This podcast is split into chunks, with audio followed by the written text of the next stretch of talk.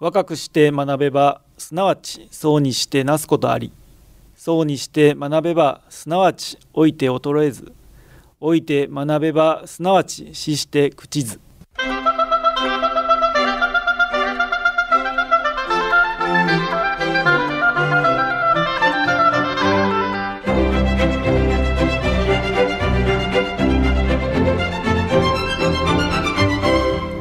兵庫ラジオカレッジ。今朝の短歌。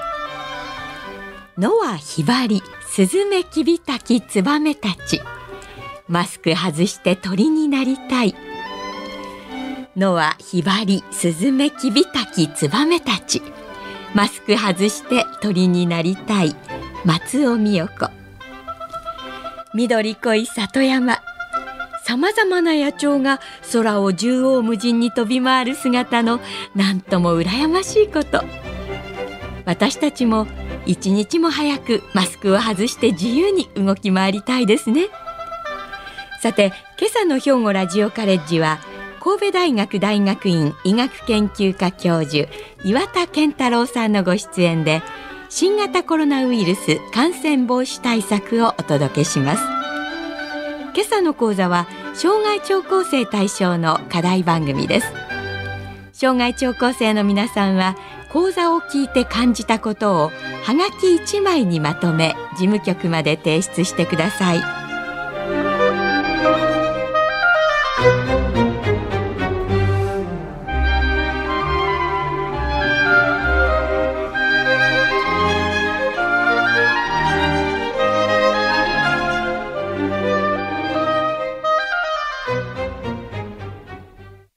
えー皆さんこんにちは。神戸大学で感染症を教えてます岩田健太郎と申します、えー本日は、えー新型コロナウイルスまあこの感染症について、えー皆さんにお話ししようかと思っています、まあ、新型コロナウイルスこれ、えー2019年に発見されたあ感染症で、まあ、海外では COVID-19、19っていうのは19ですね。2019年の19ということで、まあそのような名前で呼ばれています。まあこのウイルスと感染症が発見されてから、まあもう2年以上が経ってしまったんですね。で、まあ2年も経ったわけですから、もう皆さんこの話題には若干うんざりしていると。まあもうこんな話は聞きたくないと。まあそうおっしゃる方ももしかしたらいるのかもしれませんが、えー今日はですね、もうこの新型コロナウイルス感染症の様相が、まあ、最近だいぶ変わってきたと。まあ、はっきり言うと激変していると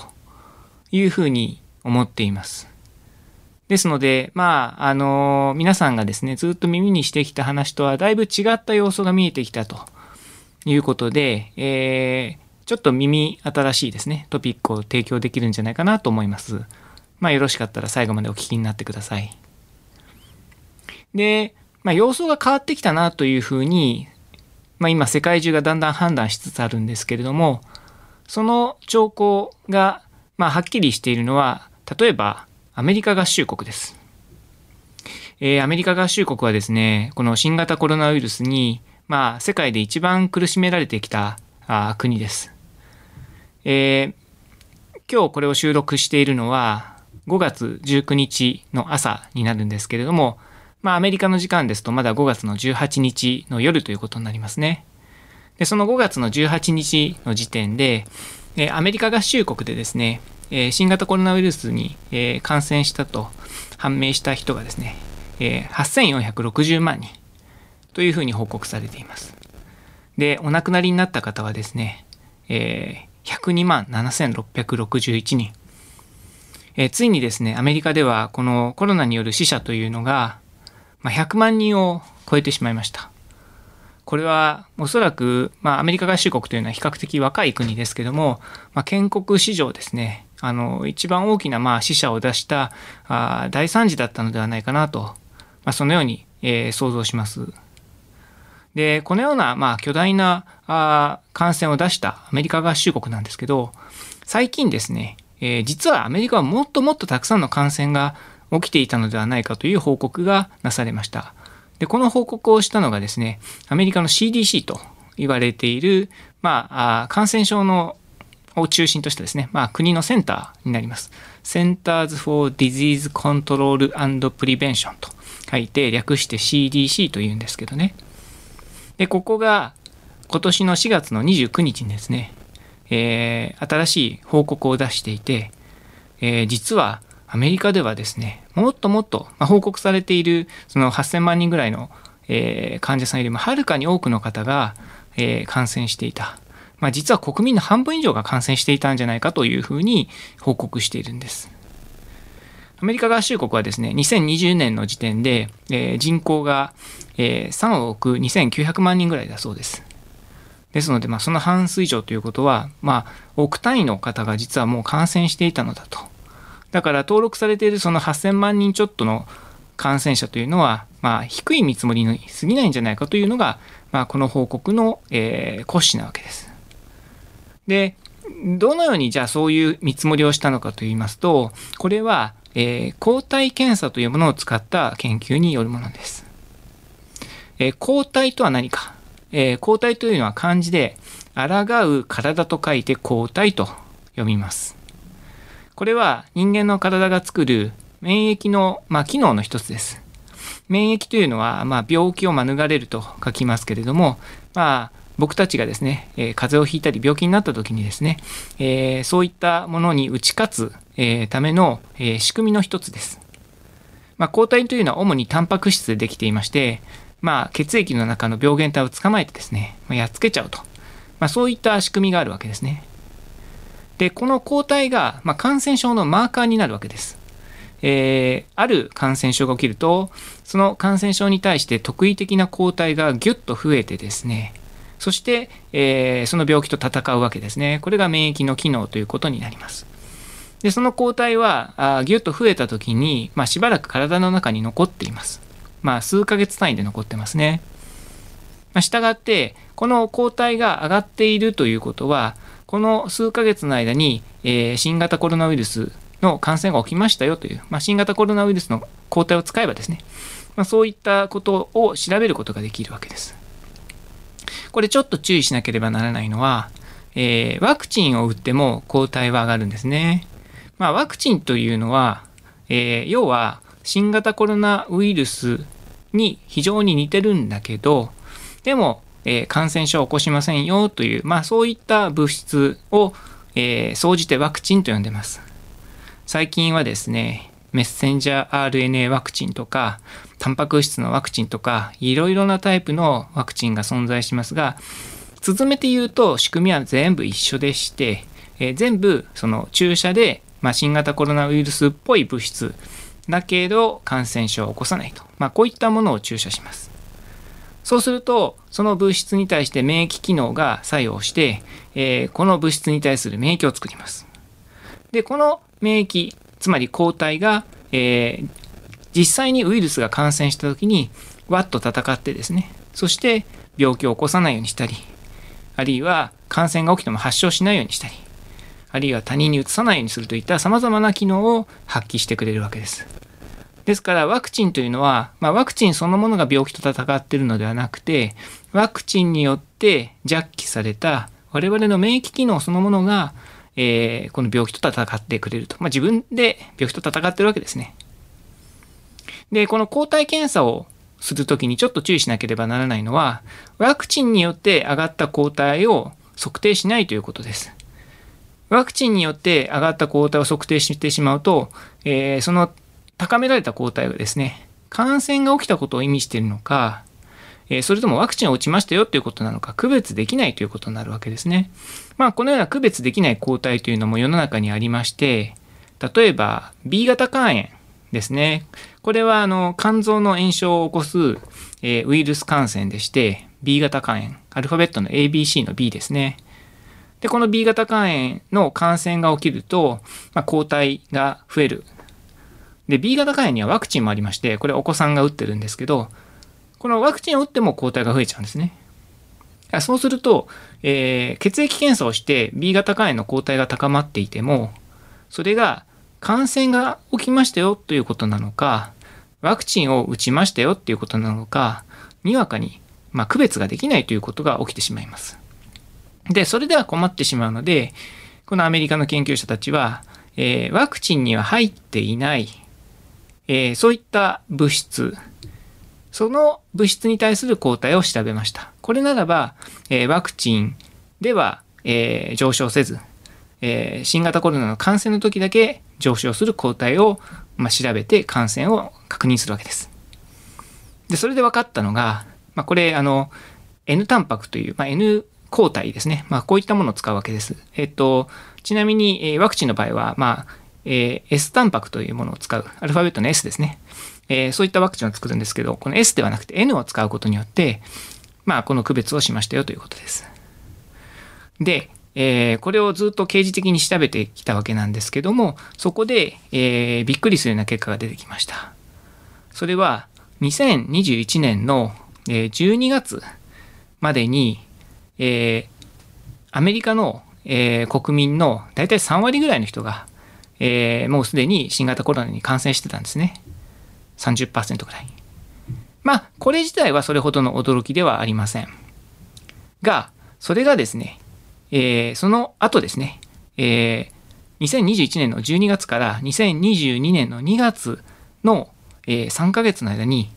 57.7%まで増えたということなんです。つまり、このたった3ヶ月の間に、アメリカの国民の半分以上が、えー、新型コロナに感染してしまったということになるわけですね。これは非常に驚異的なことです。なぜそのようなことが起きたのでしょうか。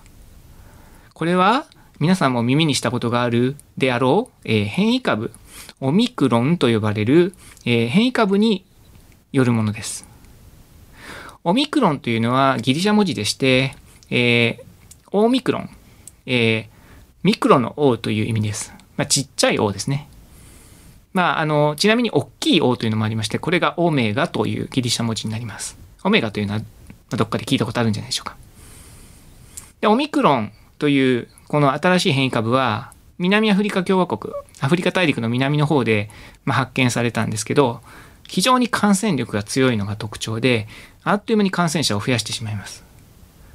それから、えー、新型コロナの場合は今までは小さいお子さんは非常に感染しにくいというのが特徴でした。で10代とか10歳未満の方ですねちっちゃいお子さんは、まあ、ほとんど感染しないと言われてきたんですけれどもこのオミクロンは例外でちっちゃいお子さんもじゃんじゃん感染してしまうということが、まあ、分かっていました。でこれがアメリカ合衆国に到来してものすごい激烈な形で感染を広げて、そして非常に感染者が増えて、で、えー、まあ、国民の3割ぐらいがずっと何年間か積み上がって感染してきたのを、一気に半分以上ですね、まあ、6割近くまでの感染に押し上げてしまったんです。それは、えー、その間ですね、えー、お子さんですね、0歳児から11歳までのちっちゃいお子さんの75.2%がえー、実はアメリカ合衆国で新型コロナに感染してしまいました。それから、えー、12歳から17歳ですね。まあ、いわゆるティーンと呼ばれている人たちですね。青少年の人たちの74.2%が、えー、新型コロナに、えー、感染してしまったわけです。そして、えー、18歳から49歳までの、まあ、比較的若い大人の方の63.7%ですね。えー、が新型コロナに感染しました。それから、えー、65歳以上の高齢者ですね。65歳以上の高齢者の場合は、えー、33.2%が総じて、えー、新型コロナに感染したということになるわけです。これは何を意味しているのか。えー、これまでもですね、新型コロナというのは若い人を中心に感染が広がるというのは言われていました。まあ、20代が一番感染を広げやすいと。ところが、オミクロンになって、えー、この若いですね、まあ、20代、30代だけではなくて、10代とか、それからあ10歳未満ですね。そういったちっちゃいお子さんでも激烈にまあ感染が広がってしまったと。でむしろ子供の方が感染の広がりが大きかったということが分かったわけです。まあこれはオミクロンが子供に感染させやすいという特徴を持っていたということも一つあるし、それから、えー、20歳以上の大人の方はですね、まあ、これまで2回以上の新型コロナのワクチン打ってますよね。ですからこのワクチンの効果で、まあ、相対的に大人が守られていたという、まあ、2つの側面があると思います。それから高齢者の方が30%ぐらいしか感染してなかったというのは、アメリカ合衆国は、え、この間に、え、3回目のワクチン、ま、ブースターと呼ばれている3回目の新型コロナワクチンを強く推奨していましたから、ま、こういったワクチンのおかげで、え、ご高齢の方の感染は、え、それほど広がらなかったという要素もあるのではないかと思います。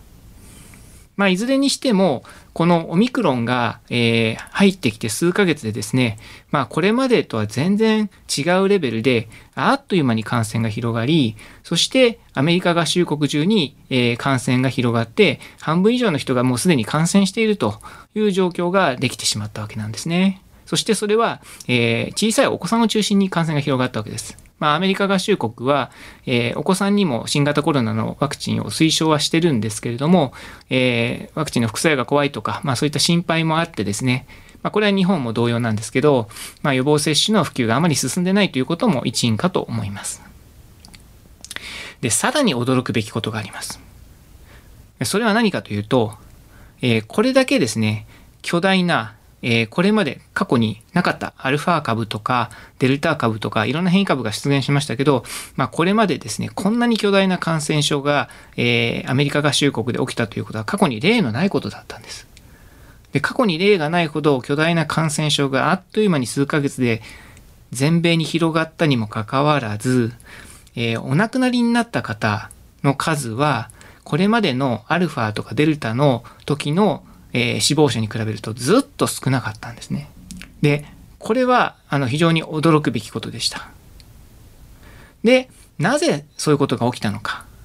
これにもやはり2つの理由があると思います。えー、一つはオミクロンという株が弱毒化していた可能性ですね。まあ、特にこのオミクロンは、えー、デルタと呼ばれている比較的新しい変異株に比べると、うん、まあ、感染性は強いんだけども、重症化はしにくいということが、かねてより指摘されていました。まあ、そこで、えー、感染はどっと広がるんだけど、全体としては死亡者が出にくい状況ができていたという要素はあると思います。もう一個の要素はあります。それは、ワクチンです。えー、アメリカ合衆国だけでなく世界中で、まあ、2020年の段階では新型コロナのワクチンがありませんでした。したがって感染が広がって一定数の方がお亡くなりになるということがずっと起きてきたわけです。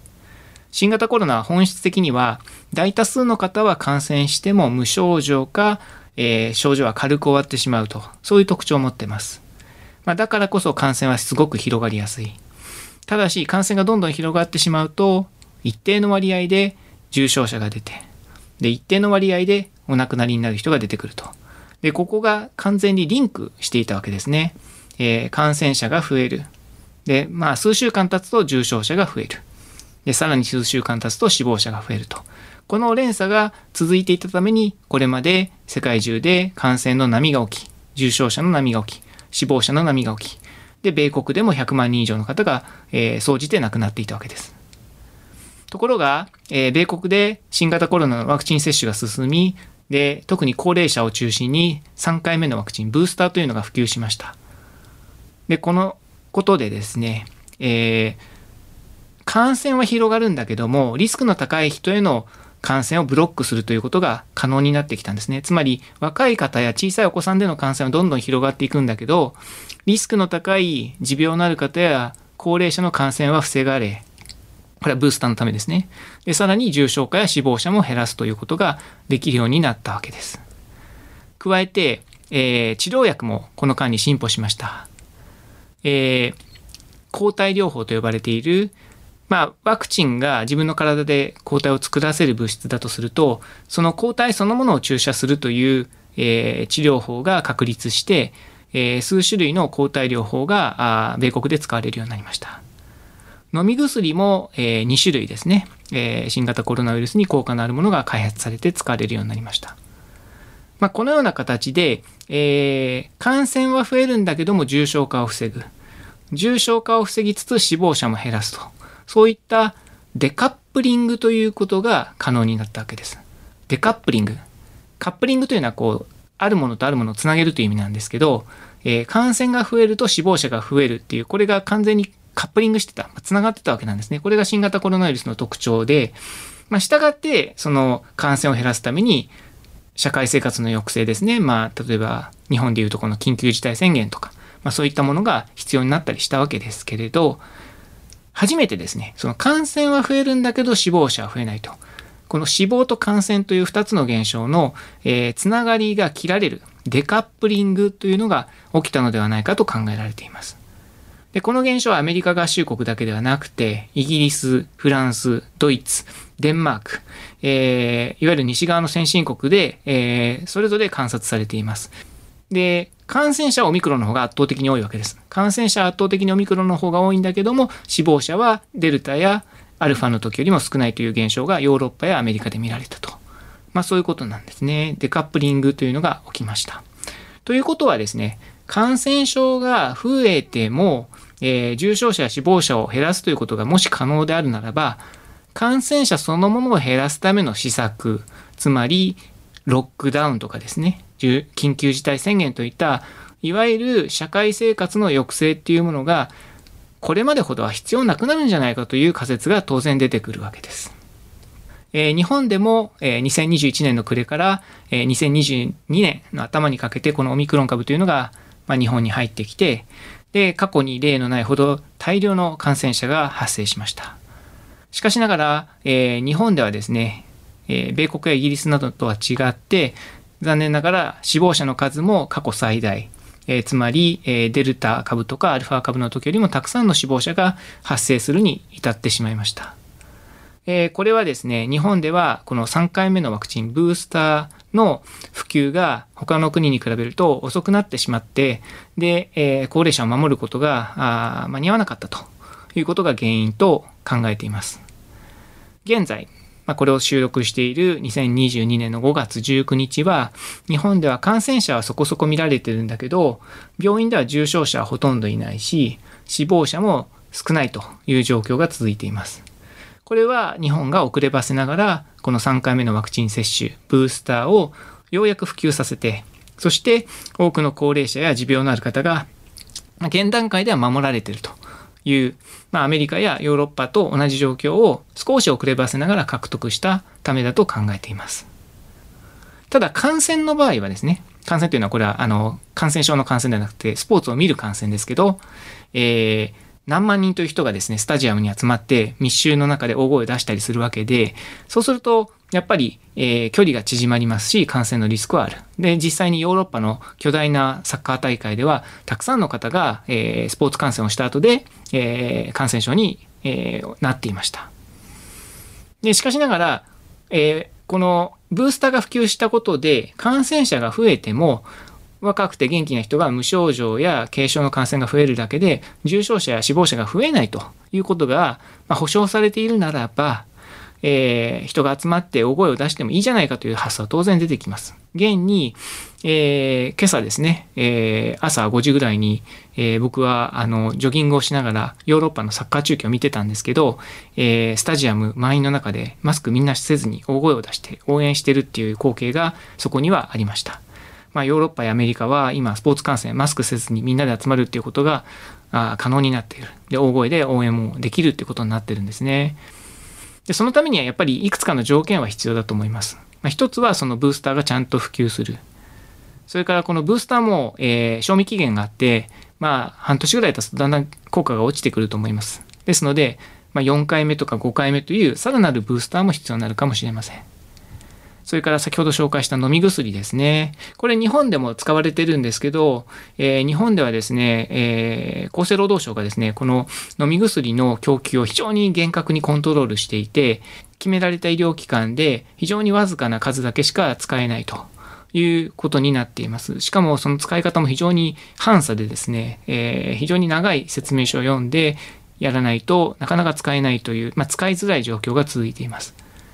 で、デカップリングを可能にするには、こういった重症化を防ぐような治療薬、特に飲み薬をですね、えー、即座に感染者に使うと、特にリスクの高い人に使うっていう、まあ、使いやすさというのがキーになると思います。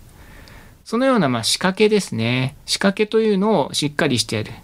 まあ、予防接種をきちっと普及させる。えー、飲み薬を必要な人に迅速に提供できるようにする。このような仕組みをですね的確にやってデカップリングを確保すればですね、えー、我々がずっと望んでいたこれまでずっと我慢していたことですね、まあ、例えばコンサートとかスポーツ観戦とかああるいはあまあそうですね飲んだり食べたりといったそういったことあるいは旅行ですねまあ、こういったことがですね、まあ、全部とは言わないまでも少しずつ可能になっていくんじゃないかなと思います。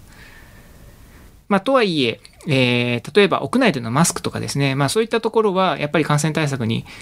ずっと必要になってくると、まあ、当面は必要になってくると思いますし、まあ、全部が全部2019年以前に戻るというのは少し先の話だと思いますけどデカップリングがちゃんと見えてきたっていうのは朗報だと思います。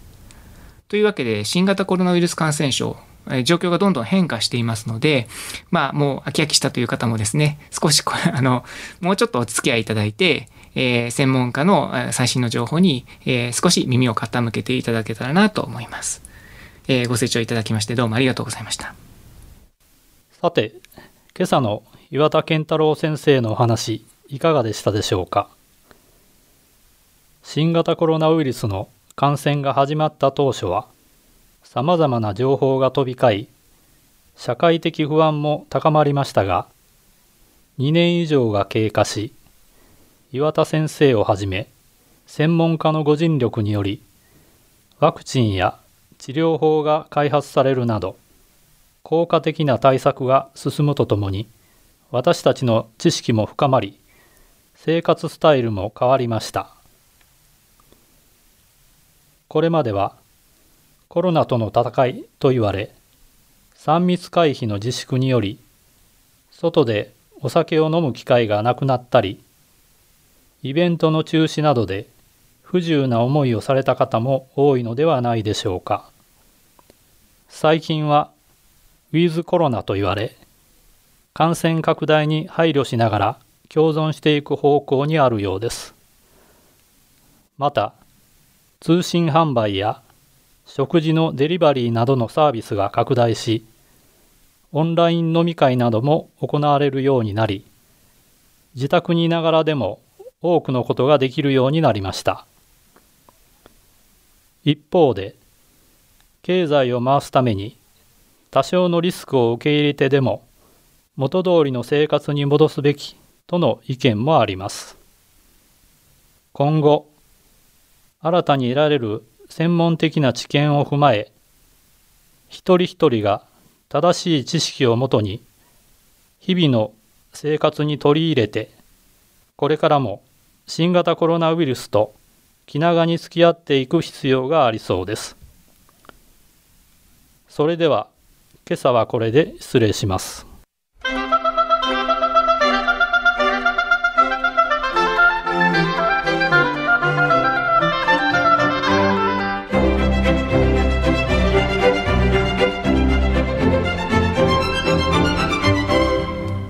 語ラジオカレッジ